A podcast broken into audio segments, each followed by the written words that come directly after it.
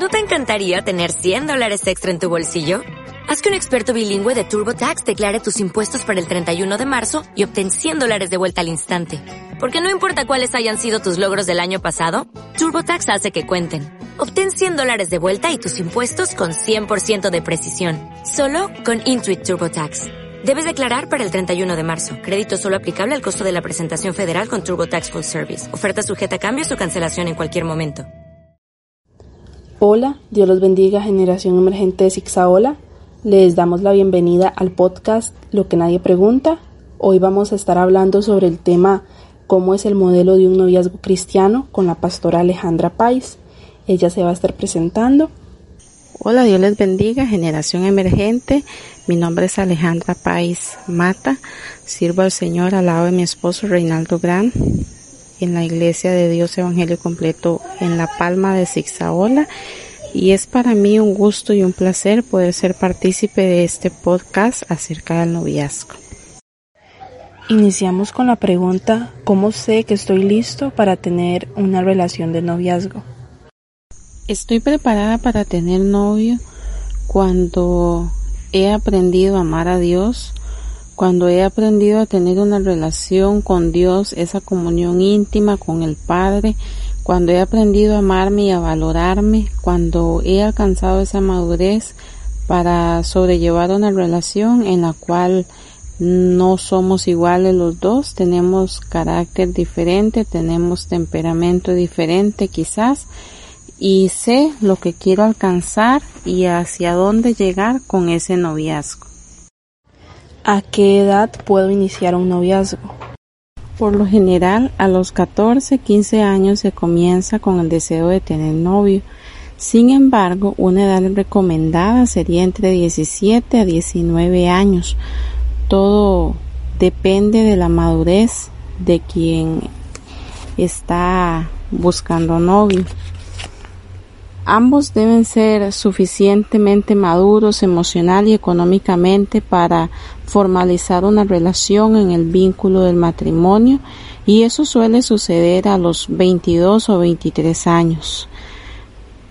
Para aprovechar el tiempo debemos eh, leer libros para cultivarnos interiormente y pulir esos pequeños defectos que podamos tener. La tercera pregunta es algo que muchos jóvenes se formulan y es si puedo besarme con esa persona o hasta qué punto puedo llegar en mi relación de noviazgo.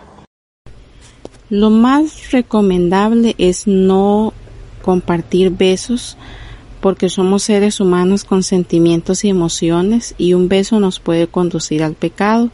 Debe haber respeto mutuo y un buen comportamiento aún frente a los no creyentes.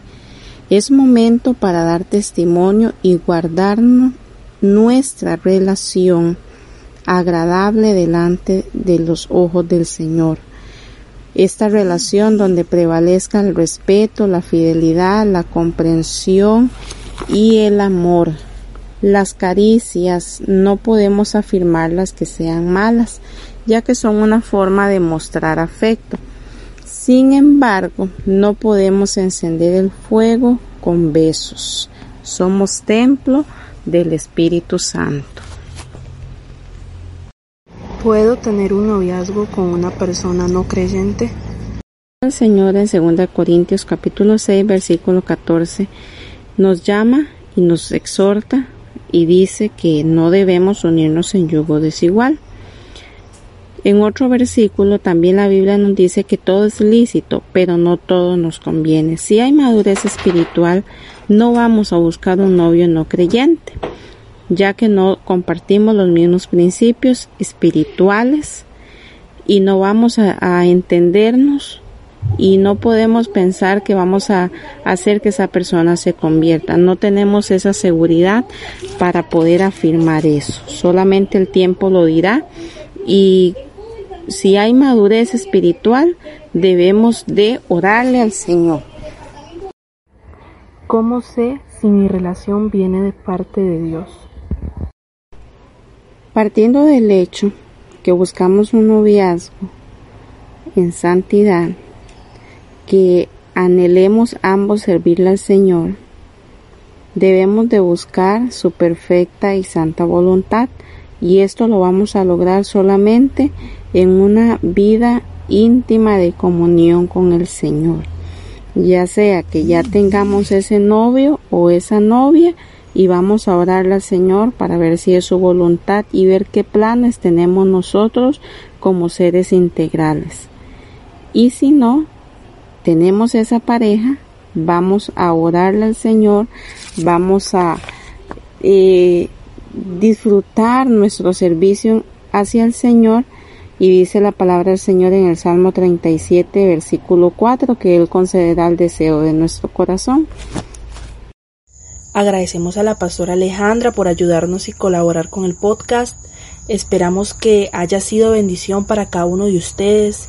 Estén atentos a nuestro segundo episodio la próxima semana. En la descripción del video les vamos a dejar un link que los llevará a un formulario donde pueden dejar cualquier inquietud, cualquier consulta que les gustaría que respondiéramos en próximos episodios. Dios les bendiga.